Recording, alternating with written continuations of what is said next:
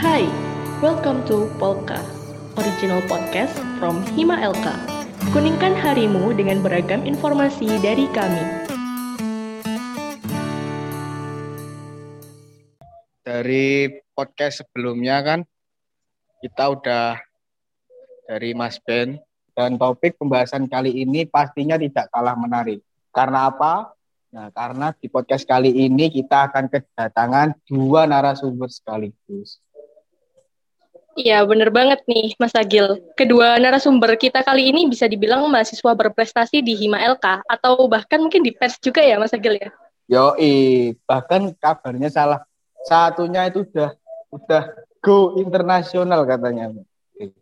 Wow, hebat sekali. Jika disimak dari pembicaraan kita kali ini, pasti tidak jauh dengan topik terkait menjadi mahasiswa berprestasi ya? Atau mungkin bahkan membahas tips dan triksnya gitu? Nah, oke. Okay. Karena ada tips dan triknya, maka lebih baik, alangkah baiknya jika disimak sampai habis dulu lah ya. Nah, bincang-bincang kita kali ini dengan narasumber kita, nah, untuk mengulik lebih dalam, langsung paparkan biodata kedua narasumber gambar. Iya, boleh banget nih. Ini dari Mbak Namira nih, dengar-dengar katanya uh, barusan mendapat juara pada ajang lomba Grand Prize Award Global Capstone Design Fair Engineering Education Festa di Korea Selatan pada tahun 2019. Dan juga narasumber salah satunya ini, satunya lagi nggak kalah menarik ya Mas Agil ya? Nah, yaitu dari angkatan 2019. Nah, dia adalah sang pendiri komunitas Line Tracer dan juga sering menjarai lomba-lomba tingkat nasional. Di antaranya yang kemarin barusan saja mendapatkan juara satu Snow EPW ITS 2021. Nah, langsung saja kita sapa. Ya, halo Mbak Namira dan Mas Dewa. Ini udah. Ya, halo Ya, ya gimana nih kabarnya nih dari Mbak Namira dan Mas Dewa? Uh, so far so good, alhamdulillah, alhamdulillah baik, ya. Ya, kalau dari Mas Dewa gimana nih, Mas Dewa? Iya, yeah, alhamdulillah baik meskipun pandemi masih melanda kita saat ini, alhamdulillah kabar saya baik. Alhamdulillah, ya semoga yang lagi dengerin podcastnya juga semoga baik, semuanya sehat, Nah, sebelum lanjut, alangkah baiknya kita memaparkan dulu sebenarnya Mbak Namira itu siapa sih? Mas Dewa itu siapa sih? Ya, mungkin dari Mbak Namira terlebih dahulu nih. Uh, untuk formatnya mungkin bisa disebutkan nama, kelas, dan angkatannya nih. Oke, ya. Halo semua. Uh, kenalin nama aku Namira dari kelas 3 D3EB angkatan 2018. Nah, okay. terus selanjutnya Lalu untuk Mas Dewa, mungkin. Iya, halo semuanya. Nama saya Dewa dari kelas 2 di 4 EB angkatan 2019. Oke. Ya ini kita ke Mas Dewa dulu nih. Nah, dengar dengar dengar nih prestasi yang pernah diraih dari Mas Dewa ada yang dari kejuaraan LKTI dan yang terakhir itu salah satunya adalah kejuaraan line tracer tingkat nasional ya. Itu benar nggak, Mas Dewa? Iya, betul sekali. Nah, kita tertarik nih Mas Dewa untuk membahas yang kejuaraan line tracer ini. Mungkin bisa diceritakan Mas Dewa perjuangan untuk meraih prestasi tersebut itu seperti apa sih? Ya, baik. Nah, kita kan sudah memasuki hampir satu tahun lebih ya dilanda pandemi seperti ini. Pastikan berat sekali kita melaksanakan apa yang kita inginkan gitu kan. Oke, lalu untuk motivasinya Mas Dewa uh, sampai mendirikan komunitas ini tuh apa sih? Serta target ke depannya yang akan dicapai itu apa aja kalau boleh tahu? Ya, uh, motivasi yang pertama adalah uh, kan ajang perlombaan yang terbanyak itu di ranah nasional khususnya itu selain LKTI adalah ajang perlombaan mobile robot seperti line tracer, transporter dan solving seperti itu ya kak. Jadi sangat disayangkan sekali jika kita itu melewatkan semuanya. Jadi motivasi saya mendirikan komunitas ini adalah untuk mewadahi uh, sebuah passion-passion yang masih tertutup di dalam ranah mahasiswa LK itu. Soalnya kan mahasiswa LK juga mengarah kepada kontes ini ya. Jadi mobil robot itu sudah menurut saya sudah bagian dari mahasiswa LK ya. Soalnya kan di perkuliahan juga sudah ya, diajarkan gitu. Motivasi saya adalah yang pertama untuk ya itu tadi mewadahi passion-passion yang masih tertutup di dalam mas uh, di dalam diri mahasiswa LK khususnya angkatan angkatan 2019 dan ke bawahnya adik-adik kita agar bisa tersampaikan gitu ke dalam ranah masyarakat luar gitu. Jadi seperti itu.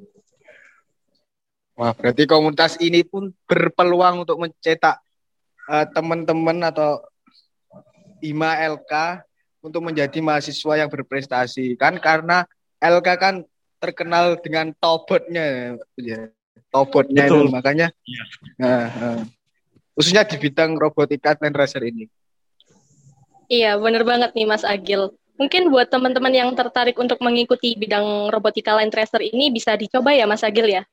Oke, mungkin uh, untuk Mas Dewa sendiri nih, gimana sih caranya untuk bisa bergabung dengan komunitas ini? Lalu adakah persyaratan khususnya? Lalu untuk uh, mengikuti komunitas ini harus menghubungi siapa nih? Iya, baik.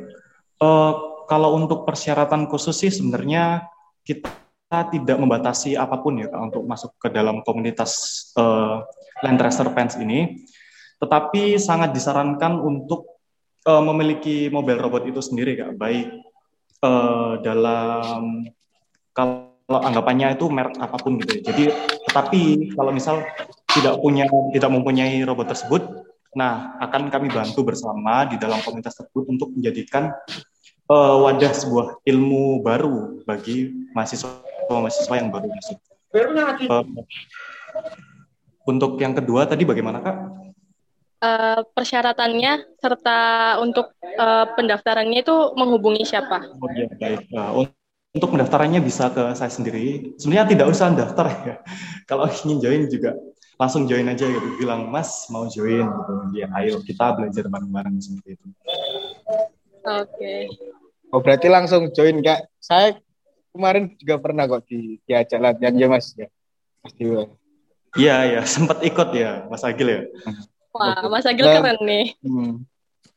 nah, terus untuk untuk jadwal dari komunitas Land Tracer sendiri itu apakah ada jadwal khusus untuk latihan atau latihan timnya untuk perlombaan atau mungkin latihannya itu pas waktu lomba aja nih mas?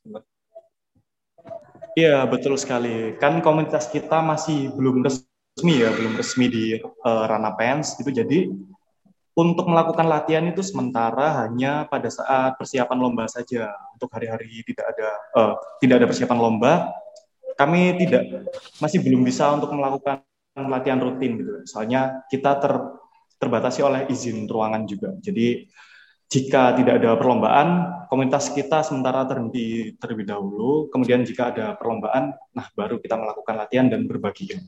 Seperti itu. Oke, mantap sekali nih Mas Dewa. Nah, itu tadi sudah langsung dijelaskan oleh Mas Dewa. Mungkin buat teman-teman yang tertarik bisa dicoba ya. Nah, kemudian uh, tidak hanya itu nih, di sini kita ada Mbak Namira juga yang merupakan mahasiswa LK yang dikenal berprestasi bahkan ke mancanegara loh. Mungkin dari Mbak Namira bisa diceritakan uh, awal mulai ikut dalam ajang internasional itu apakah berawal dari ke kejuaraan nasional terlebih dahulu atau bagaimana nih Mbak Namira? Hmm, Oke.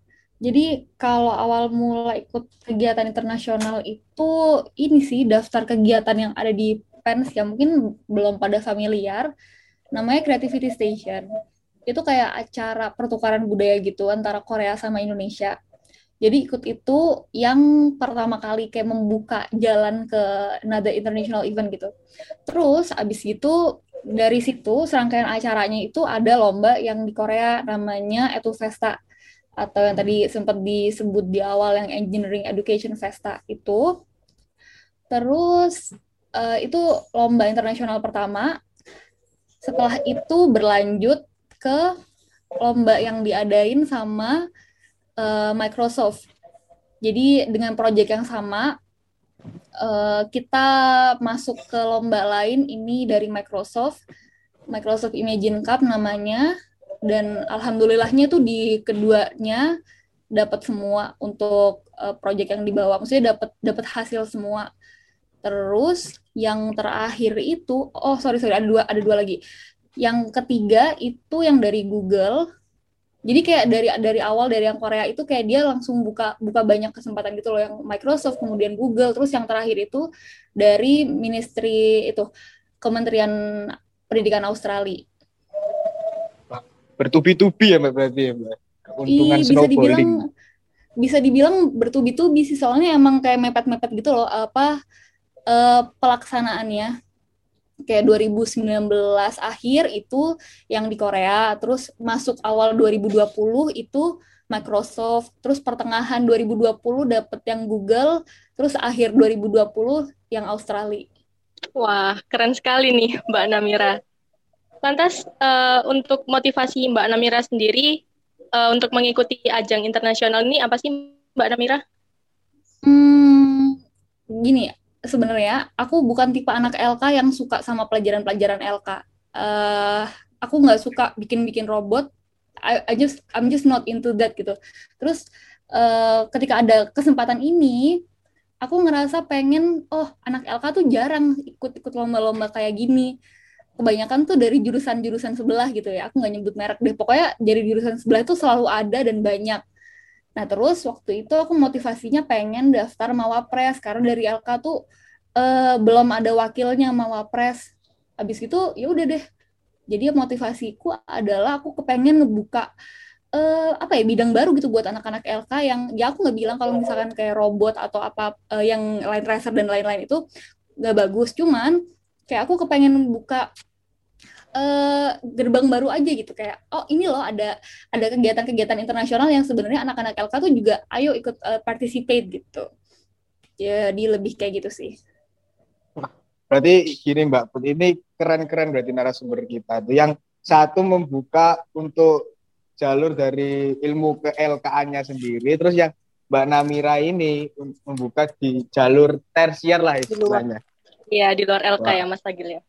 Iya, terus nah ini kan kalau dari Mbak Namra ya, kalau di ajang internasional ya, ya mm-hmm. mestinya itu kita itu harus bisa menguasai bahasa bahasa asing. Nah, mm-hmm. nah terutama itu bahasa Inggris, nah bahasa internasional. Nah, ini Mbak Namra ini gimana sih mungkin bisa mengasih tips and triknya untuk berbahasa Inggris waktu bahasa Inggris mungkin bisa bahasa Inggris yang digunakan untuk waktu lomba itu gimana sih? Hmm, oke. Okay. Sebenarnya kalau bahasa Inggris buat lomba itu dia ntar jatuhnya pakai bahasa Inggris waktu presentasi ya, waktu presentasi proyeknya ini. Uh, tipsnya ini klise, tapi emang ini yang aku lakuin ya latihan sih sebenarnya. Kadang orang tuh udah takut duluan sebelum daftar karena bilangnya ah nggak bisa ntar bahasa Inggrisnya repot apa gimana, susah lah bahasa Inggrisnya. Uh, padahal sebenarnya nggak seribet itu gitu. Yang penting ya banyakin aja latihan I mean banyak benar-benar banyak. Kayak sehari berapa kali berpuluh-puluh kali gitu. Itu sih tipsnya. Uh, ya. Karena Berarti, bahasa Inggris okay. itu kan ilmu praktikal ya. Jadi iya. nggak iya. bisa yang secara teori gitu ya. Harus harus latihan sih memang. Iya benar banget mbak. Nah, karena sudah sampai internasional nih, Mbak, pastinya kan relasi dari Mbak Namira sendiri banyak kan ya? Nah, menurut Mbak Namira nih, bagaimana sih Mbak cara untuk mempunyai relasi yang banyak itu karena kan ada beberapa orang yang mungkin masih bingung gimana caranya untuk kenalan dengan orang baru. Um, relasi ya kalau dari pengalamanku ya ikutlah event yang banyak gitu. Kalau misalkan kayak sekarang lagi kondisi COVID nih, apa-apa serba online, ya ikutlah rajin-rajinlah ikut event-event online gitu. Uh, untuk nambah-nambah relasi. Terus uh, mulai perbaikin ini sih LinkedIn. LinkedIn itu membuka banyak banget relasi-relasi baru gitu.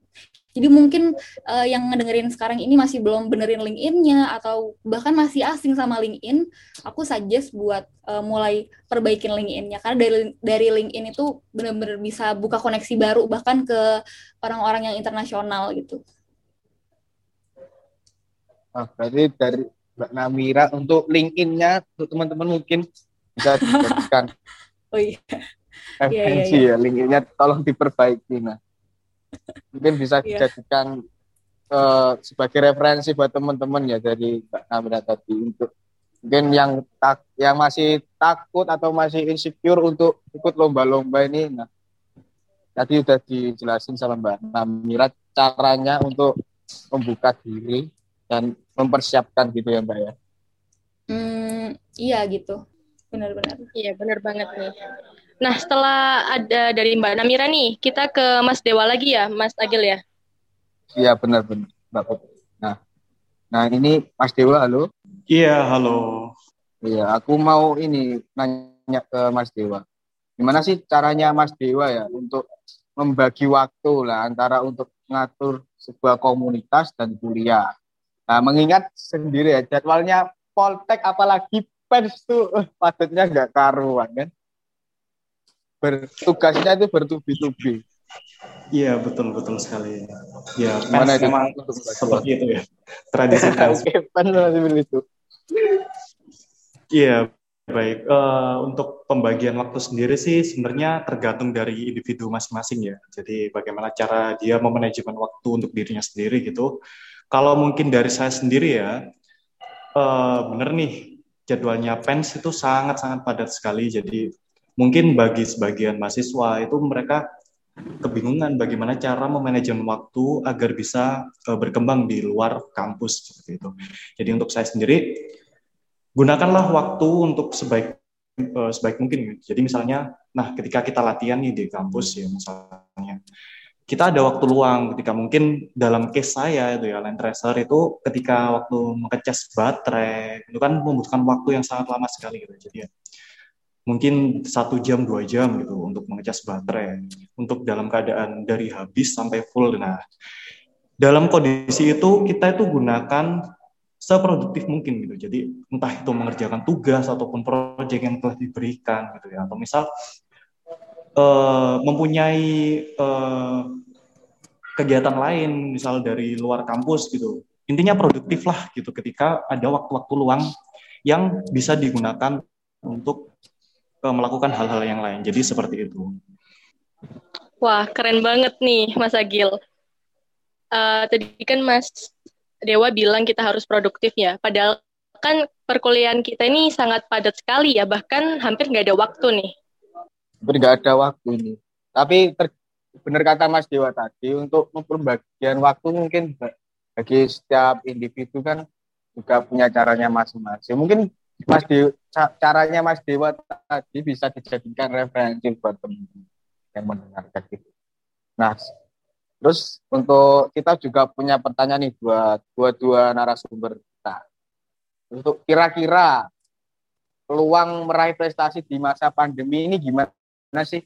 Susah apa enggak? Eh, apakah mudah karena banyak banyak mungkin banyak perlombaan yang online atau mungkin susah karena karena kita itu ter, terbatas oleh kayak tempat dan latihan dan harus mungkin ada lomba yang offline gitu gimana untuk bisa dijawab sama Mas Dewa dulu Uh, menurut saya, jadi apa pun kondisinya, itu peluang kita untuk meraih prestasi itu tidak ada hubungannya gitu. Jadi kita meraih prestasi itu berdasarkan keinginan kita sendiri, mau atau tidak. Gitu. Jadi hidup ini itu bukan karena kita itu mampu atau tidak, tapi kita itu mau melakukan atau tidak. Jadi seperti itu.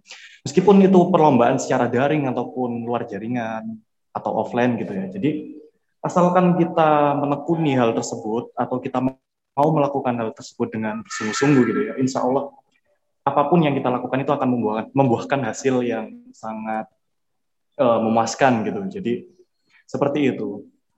Wah, jadi bukan gimana kita sempat atau tidaknya melakukannya, tapi bagaimana kita mengusahakan untuk melakukannya gitu Mas Yusuf. Iya, betul sekali, Sakil. Terus mungkin dari Mbak Namira bisa komentarnya. Oke, iya aku setuju sih sama katanya Dewa. Maksudnya kayak itu tuh prestasi itu adalah sesuatu yang kamu bisa dapetin kalau misalkan emang udah mau.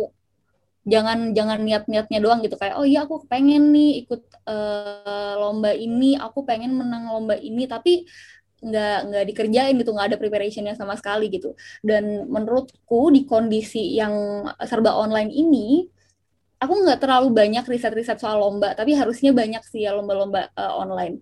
Terus uh, ini sih kayak pengen menekankan jangan lupa untuk self improvement juga gitu. Maksudnya jangan cuman fokus ke pengen menang lomba A, B, C, D, E, tapi uh, kurang meningkatkan self improvement. Kan kalau di online nih bisa nih kayak belajar-belajar uh, apa ya, let's say mungkin keahlian baru, aku aku bilang mungkin bahasa gitu kali ya kalian baru di bidang bahasa atau misalkan coba-coba hal baru gitu untuk uh, apa ya nambah-nambah uh, portofolio diri aja sih nambah apa namanya kemampuan diri sendiri gitu. Jadi aku melihat itu sebagai prestasi sih kalau misalkan kamu bisa achieve sesuatu yang baru gitu apalagi di kondisi pandemi yang kayak gini yang mempermudah segala akses buat belajar. Oke oke. Oke nah, mantap banget nih Berarti kita harus meningkatkan self improvement kita terlebih dahulu ya, Mbak hmm. Damira ya. Nah, iya. itu termasuk menang terhadap diri sendiri ya, Mbak. Iya. Benar banget. Gimana tuh maksudnya tuh menang terhadap diri sendiri? ya, bangga. Bangga kan udah berhasil menguasai kan berarti kan menang terhadap. Oh, iya. Oke. Okay. Kemudian uh, untuk Mbak Namira dan Mas Dewa nih, gimana sih dulu itu bisa menemukan passion seperti ini? Bisa dijelaskan nggak? Mungkin dari Mas Dewa dulu. Ya, baik. Uh, untuk masalah passion sih sebenarnya ju jujur saja ya. Uh, waktu SMA itu saya masih belum mengenal apa itu robot, gitu, seperti itu. Saya tidak mengenal sama sekali gimana sih caranya robot itu bisa mengikuti garis, kok bisa kayak gini sih gitu. Saya tuh bingung sekali. Nah, kebingungan itulah yang membuat saya itu pengen mendalami bagaimana caranya untuk melakukan hal tersebut. Gitu.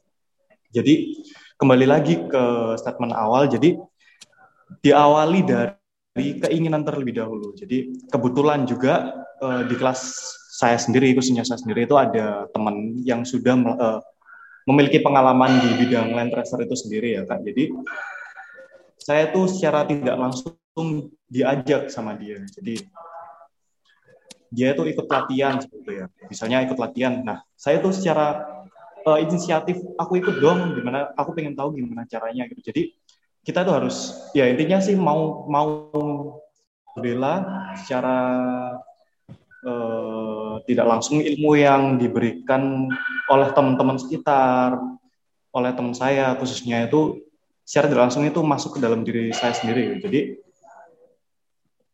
penemuan passion pertama itu ya itu jadi saya itu uh, mau gitu, mau untuk belajar mengenai hal tersebut. Nah, tidak lantas saja.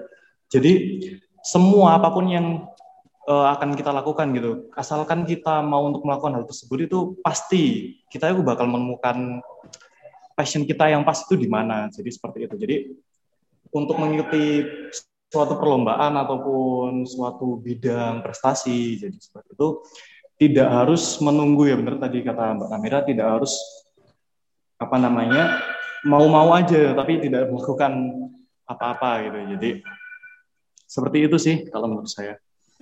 Oke mantap sekali. Berarti harus ada inisiatif mau belajar dari diri kita sendiri ya Mas Dewa ya? Iya betul. Soalnya apa pun eh, langkah kecil itu pasti dimulai dari diri kita sendiri bukan dari lingkungan luar. Oke mantap sekali nih. Kemudian untuk Mbak Namira sendiri, uh, gimana sih Mbak menemukan passion seperti ini? Oke, okay. uh, eh, sebenarnya kalau nemuin passion tuh aku dari zaman SMA emang udah suka bahasa Inggris ya. I mean, I see bahasa Inggris sebagai sesuatu yang menyenangkan. Jadi nggak yang nggak yang oh aku harus menekuni passion ini enggak nggak yang kayak gitu. Jadi lebih kayak oh aku seneng nih ngomong-ngomong bahasa Inggris. Eh ternyata waktu di kuliah itu uh, nggak tahu ya ini cuman uh, my personal opinion aja. Cuman aku lihat kalau misalkan dari anak-anak teknik tuh agak lemah di bahasa Inggris. Agak lemah di bahasa Inggris. Terus aku kayak ngelihat oh aku ada kesempatan nih di sini kalau misalkan aku pengen improve. Dan berhubung aku juga not into electrical dan uh, robot-robot dan teman-temannya uh, aku mikir dulu kayak aduh masa mau kayak gini terus? Masa mau jadi nggak nggak punya achievement apa-apa gitu selama kuliah. Akhirnya aku memberanikan diri untuk ikut yang tadi yang aku bilang yang di awal tadi yang creativity station gitu sih. Jadi uh, mungkin kalau misalkan teman-teman itu ngerasa belum nemu interestnya ya tadi Dewa sempet sempet singgung sedikit gitu ya. Maksudnya coba coba aja dulu coba coba berbagai macam bidang dulu aja gitu. Jangan jangan nyerah jangan nyerah kayak oh aku tuh nggak punya interest apa apa oh aku tuh masuk LK ya aku nggak suka robot terus ya udah gitu jangan kayak gitu gitu. Try to find your interest gitu. Coba coba lakuin semua hal di berbagai bidang gitu. Uh, dan ya harusnya sih kalau udah udah dimaksimalin ya bakalan ketemu si interestnya apa. Dan jangan lupa berani buat apa ambil langkah maju gitu. Kadang-kadang orang tuh dari awal udah udah baca posternya ya misalkan udah udah baca poster eventnya aja udah takut duluan gitu sebelum sebelum dicoba gitu. Begitu sih Oke, mantap sekali nih. Berarti kita harus berani untuk mencoba dan memulai ya, Mbak ya? Yoi, benar-benar. Harus berani coba dan berani mulai. Tapi jangan uh, teori dari... doang sih. Ya, jangan hmm. teori doang. Poltek teori dan praktek ya. Yoi, benar-benar. Harus ada prakteknya. Iya, Jadi dari banget. dari omongan Mbak Namira sama Mas Dewa tadi berarti itu bisa buat motivasi buat teman-teman yang mungkin merasa salah jurusan ya masuk LK. Wah, aku jurusan salah jurusan masuk LK. Mbak No pelajaran ini gini gini gini nggak cocok.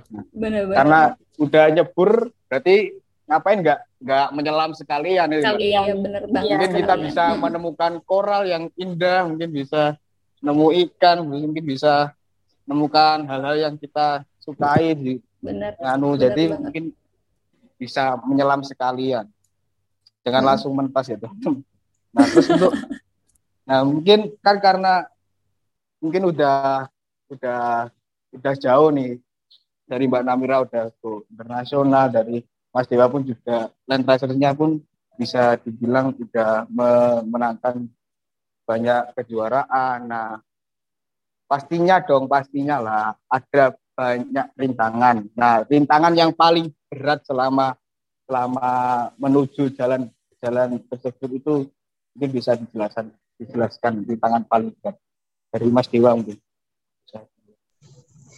Iya, kalau dari saya sendiri kan memang ya lomba land racer itu lomba yang dilakukan secara offline. Jadi rintangan kalau misal bukan bilang dari diri kita sendiri, jadi link, link apa rintangan dari eksternal itu yang pertama adalah tempat, tempat untuk melaksanakan latihan tersebut ya. Apalagi kan pen saat ini itu wah ketat sekali gitu harus web dulu dan lain-lain dulu untuk melakukan latihan gitu kan. Nah, tapi tidak memutus semangat kita untuk melakukan latihan jadi seperti itu. Nah, kalau misal dilihat dari diri kita sendiri itu Nah, kondisi pandemi itu jangan jadikan alasan untuk berdiam diri saja gitu. Jadi banyak hal-hal yang bisa kita lakukan seperti ya ini mengikuti ajang prestasi yang kita inginkan gitu. Seperti kalau misalnya uh, saya sendiri kan ya itu tadi menekuni komunitas land racer ya jadi seperti itu. Jadi pandemi itu jangan dijadikan sebuah alasan gitu kan. Jadi seperti itu. Jadi walaupun pandemi kita tuh tetap produktif walaupun banyak banyak banyak ini dari kampus ataupun anu tidak me, menghalangi kita untuk tidak produktif.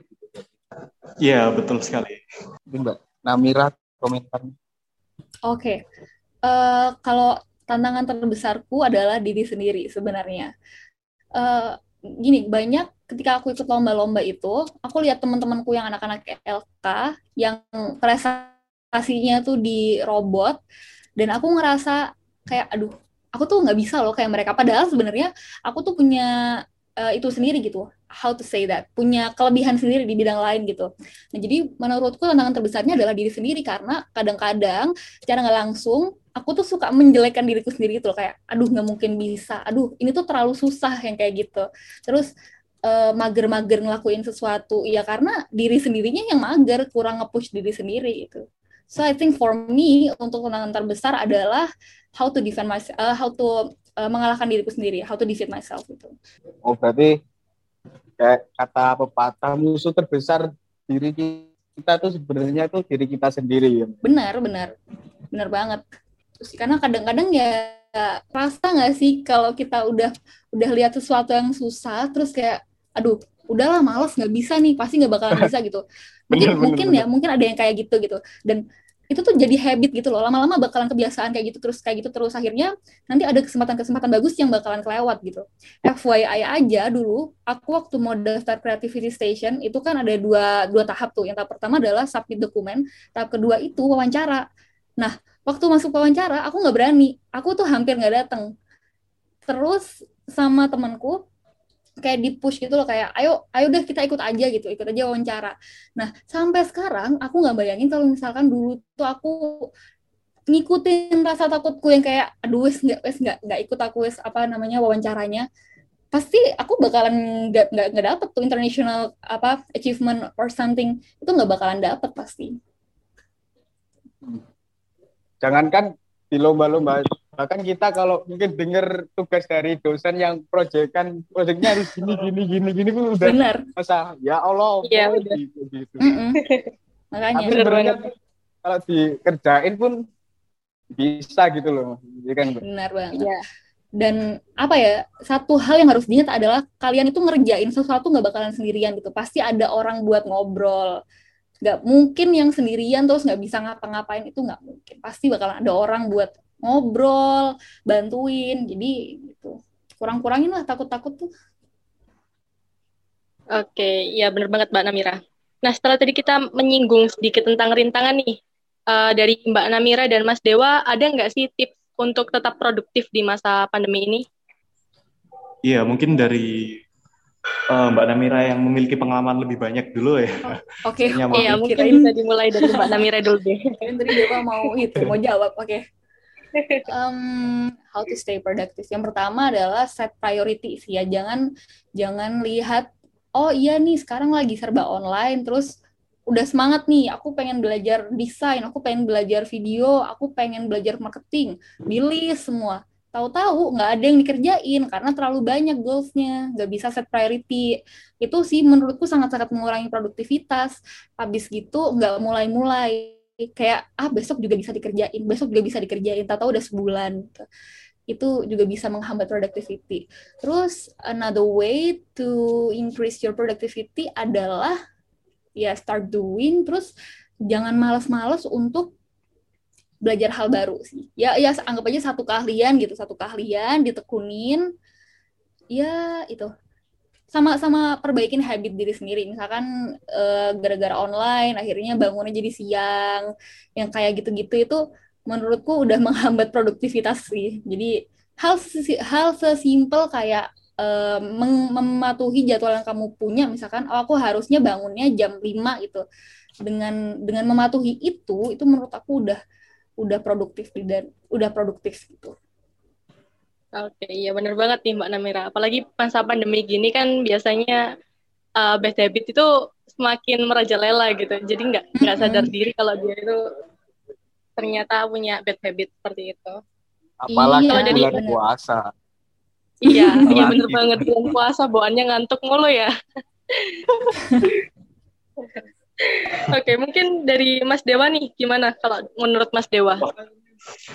Mungkin semua apa yang ada di pikiran saya sudah disampaikan sama Mbak Namira gitu ya. Jadi sangat-sangat eh, saya kagum gitu saya sama Mbak Namira.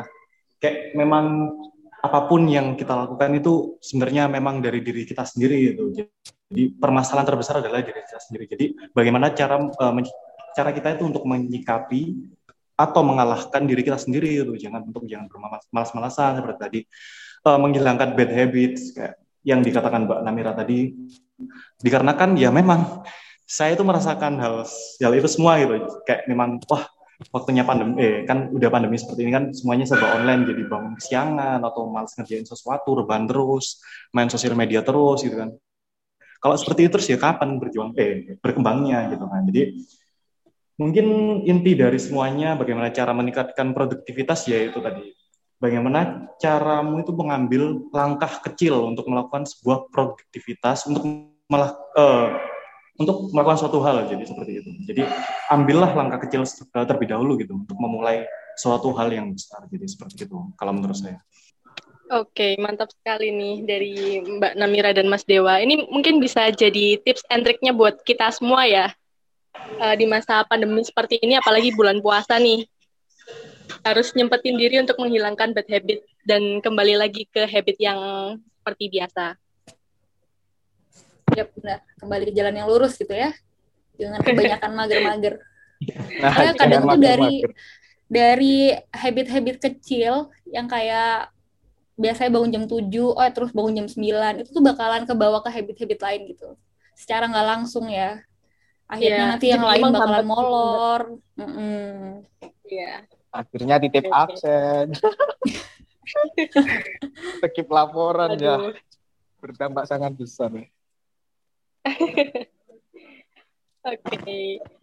Eh, yang yang terakhir tapi bukan terakhir nih Mbak Namira dan Mas Dewa. Eh, kalau kita ngomongin masalah harapan nih, kan tidak mungkin kan kita hidup tanpa sebuah harapan. Nah, mungkin dari Mbak Namira dan Mas Dewa bisa memberikan harapan eh, untuk Mas Dewa dulu deh. Untuk komunitas Land Tracer-nya, harapannya apa sih Mas? Eh, ke depannya seperti apa kayak gitu? Ya, eh, seperti yang saya sebutkan di, di awal tadi ya, mungkin dari internal dulu komunitas Lancaster, harapannya bisa menjadikan sebuah UKM, UKM Land Tracer Pens secara resmi agar bisa menaungi semua passion-passion mahasiswa, eh, bukan LK lagi, tapi seluruh mahasiswa Pens eh, yang memiliki passion yang masih terpendam di dalam dirinya. Jadi seperti itu, Kak. Jadi untuk Oke, teman-teman berarti kita harus menemukan passion terlebih dahulu ya. Eh, kan sih. Jadi eh, dengan didirikannya komunitas Land Tracer ini harapannya kita eh, membuka Bisa- passion kepada teman gitu ya. Bukan harus memiliki passion dulu, harus, harus memiliki Oh. eh, passion dulu gitu. Jadi Bisa membuka belajar bareng-bareng. Ya, seperti itu. Mantap sekali nih Mas Dewa. jadi buat Lalu untuk teman-teman Mbak kalau. Ya, Oke. silakan Mas Agil. Tadi Agil kayak mau ngomong sesuatu, lanjutin dulu aja nggak apa-apa. Oh iya. Jadi untuk teman Jadi untuk teman-teman yang yang pengen ga- gabung Land Tracer ya lihat lihat dulu aja nggak apa-apa kak. Saya dulu lihat-lihat dulu ternyata nggak tertarik ya nggak apa-apa. Yang penting yang, yang penting mencoba mencoba me- melihat dulu lah minimal lah ngerti lah is- isinya Land Tracer tuh gimana aja sih. Iya, Iya. iya betul. Mbak Amira Oke, iya.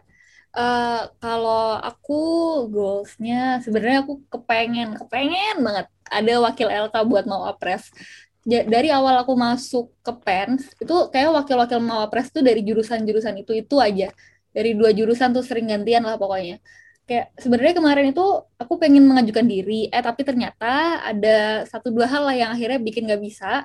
Dan harapannya sih eh anak-anak LK lebih berani untuk ngambil step lain gitu, try to step out of the box karena kesempatan-kesempatan di luar tuh ada banyak, ada banyak banget, Eh, terutama nih buat teman-teman yang ngerasa mungkin salah jurusan gitu. Ini adalah aku dedikasikan buat kalian gitu, jangan jangan sedih karena ngerasa salah jurusan, jangan terus malas-malesan karena capek ikutin pelajaran, jangan kayak gitu. Cari dan explore hal-hal lain gitu. Siapa tahu kan nanti eh, ada yang bisa mewakilkan LK buat jadi mawapres gitu kayak pengen gitu sekali-kali eh, dari LK gitu mawapresnya. Amin, amin. Wah, berarti ini pesan buat dari buat pesan buat untuk kita juga nih Mas Agil. Iya iya Mbak benar-benar. ya. Yang masih angkatan 19 mungkin bisa mengeksplor lebih dalam Kenapa yang masih berapa? Ang- angkatan 19 Oh iya. Yang belum lulus sih sebenarnya silakan. iya benar yang belum lulus saya belum Ya termasuk kita nih Mas Agil, karena kan kita 2019 nih di bawahnya Mbak Namira Pas. Heeh. walaupun Wah, sepertinya ini tidak terasa ya Mas Agil ya. Kita udah hampir satu jam nih asik berbincang dengan dua narasumber kita yang sangat menginspirasi sekali. nah benar benar benar.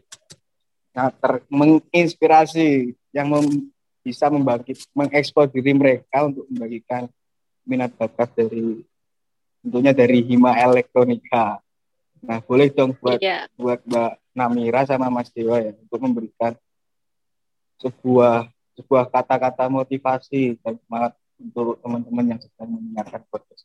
Siapa dulu nih? Mbak, mungkin Mbak Namira, Mbak Namira dulu. Oke, Iya, aku iya. dulu. Eh, aku nggak jago nih bikin kalimat-kalimat motivasi, jadi mohon maaf ya kalau misalkan kurang memotivasi. Cuman intinya adalah eh, jangan terlalu nyaman gitu berada di comfort zone kalian. Jangan ngerasa kayak oh aku sekarang aman-aman aja kok. Aku nggak perlu ikut lomba loh. Aku aman-aman aja. Yang penting IP-nya bagus, yang penting kuliah lancar, terus lulus terus ya udah gitu. Karena in fact adalah kalau misalkan kalian sudah lulus terus nggak ada satu hal apa ya nggak ada satu kalian khusus ya bakalan rada susah gitu di dunia kerja. Kenapa aku bisa bilang kayak gini? Karena aku sekarang juga nyambi kerja dan aku bisa lihat gitu. em, kalau masih banyak lulusan-lulusan itu yang begitu lulus kayak ya udah gitu. Jadi jangan sampai waktu kalian ini di PEN berlalu gitu aja gitu. Try to explore banyak hal. Nggak mesti lomba-lomba kok, nggak mesti lomba-lomba. Mungkin skill baru itu juga bisa dijadiin apa ya sesuatu yang dieksplor gitu. Eh, terus iya sih kayaknya udah itu aja. Itu kurang memotivasi ya kayaknya. ya mungkin Sangat memotivasi, Mbak. Sangat memotivasi kok Mbak itu. oke oke. Bisa dicermati lebih dalam memotivasi, memotivasi. Iya iya iya. Dewa deh yuk. Ya, ayo, ayo Mas Dewa, monggo. Iya, iya, saya setuju sama Mbak Namira gitu ya. Jadi intinya pada intinya semua yang kita lakukan itu berawal dari mau dulu gitu. Jadi kita tuh harus mau dulu untuk melakukan hal tersebut gitu. Jadi kalau kita udah nggak mau, udah nggak pengen gitu, nah mood kita semua berada, semua yang berada pada tubuh kita itu ya udah nggak mau melakukan gitu. Even itu fisik kita ataupun psikis kita itu ya udah nggak mau ngelakuin ini, nggak mau ngelakuin itu gitu. Jadi intinya adalah maulah terlebih dahulu, cobalah terlebih dahulu dahulu. Ambillah langkah sekecil apa pun itu. Asalkan kamu itu menekuni langkah kecil itu, suatu saat akan mendapatkan langkah yang sangat besar, hasil yang sangat memuaskan lah untuk dirimu sendiri. Jadi seperti itu dari saya. Nah, Wah, mantap sekali nih motivasi dari Mas Dewa dan Mbak Namira tadi. Semoga eh, untuk teman-teman yang mendengarkan podcast kali ini bisa semakin semangat dan termotivasi dari kisah Mbak Namira dan Mas Dewa ya Mas Agil ya. Ya, benar sekali. Nah, pada episode kali ini kita cukupkan sampai di sini dulu ya mungkin. Iya bener Mas Agil.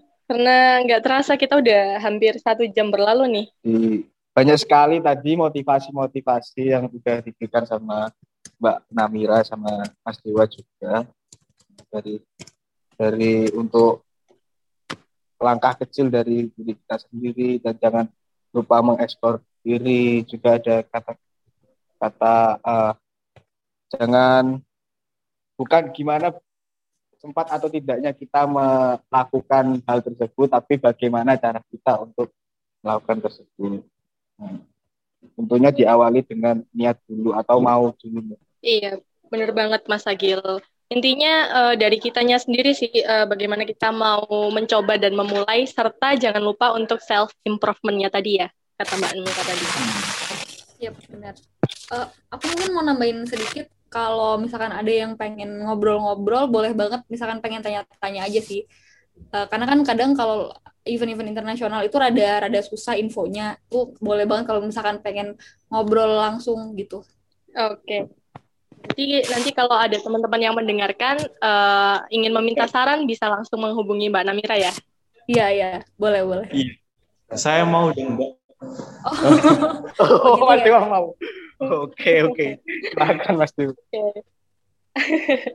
Oke, mungkin cukup sekian bincang-bincang dari kami bersama Mbak Namira dan Mas Dewa. Semoga Mbak Namira dan Mas Dewa selalu diberi kesehatan dan sukses selalu. Terima kasih Mbak Namira dan Mas Dewa. Terima kasih. Oke, Iya. semua. Untuk teman-teman mungkin yang pengen pengen mengetahui mengetahui lebih banyak info-info dari luar, mungkin bisa dilihat di Instagramnya Bima LKPN. Nah, di situ udah banyak info-info ya. Silahkan Iya, di follow dan dilihat. Iya, Nah, terima kasih untuk Mbak Namira sama eh, Mas Dewa tadi udah memberikan banyak banget motivasi. Nah, semoga semoga sukses selalu ya. Nah, Iya. kali ini dan sem- Ya, thank you. Eh, kita cukupkan di sini dulu. Semoga apa yang telah disampaikan oleh dua narasumber kita berguna bagi kita semua. Terima kasih semuanya. Saya eh, Muhammad Abdul Ananda. Dan saya Delia Putri Salsabila. Selaku pembawa acara dari podcast kali ini di sini untuk diri. Semoga puasanya di bulan Ramadan ini lancar ya teman-teman. Amin. Ya mungkin uh, bisa kita cukupkan ya Mas Egil ya. Wassalamualaikum warahmatullahi wabarakatuh. Wabarakatuh. Terima kasih sudah mendengarkan. Nantikan episode selanjutnya. Stay healthy and have a nice day.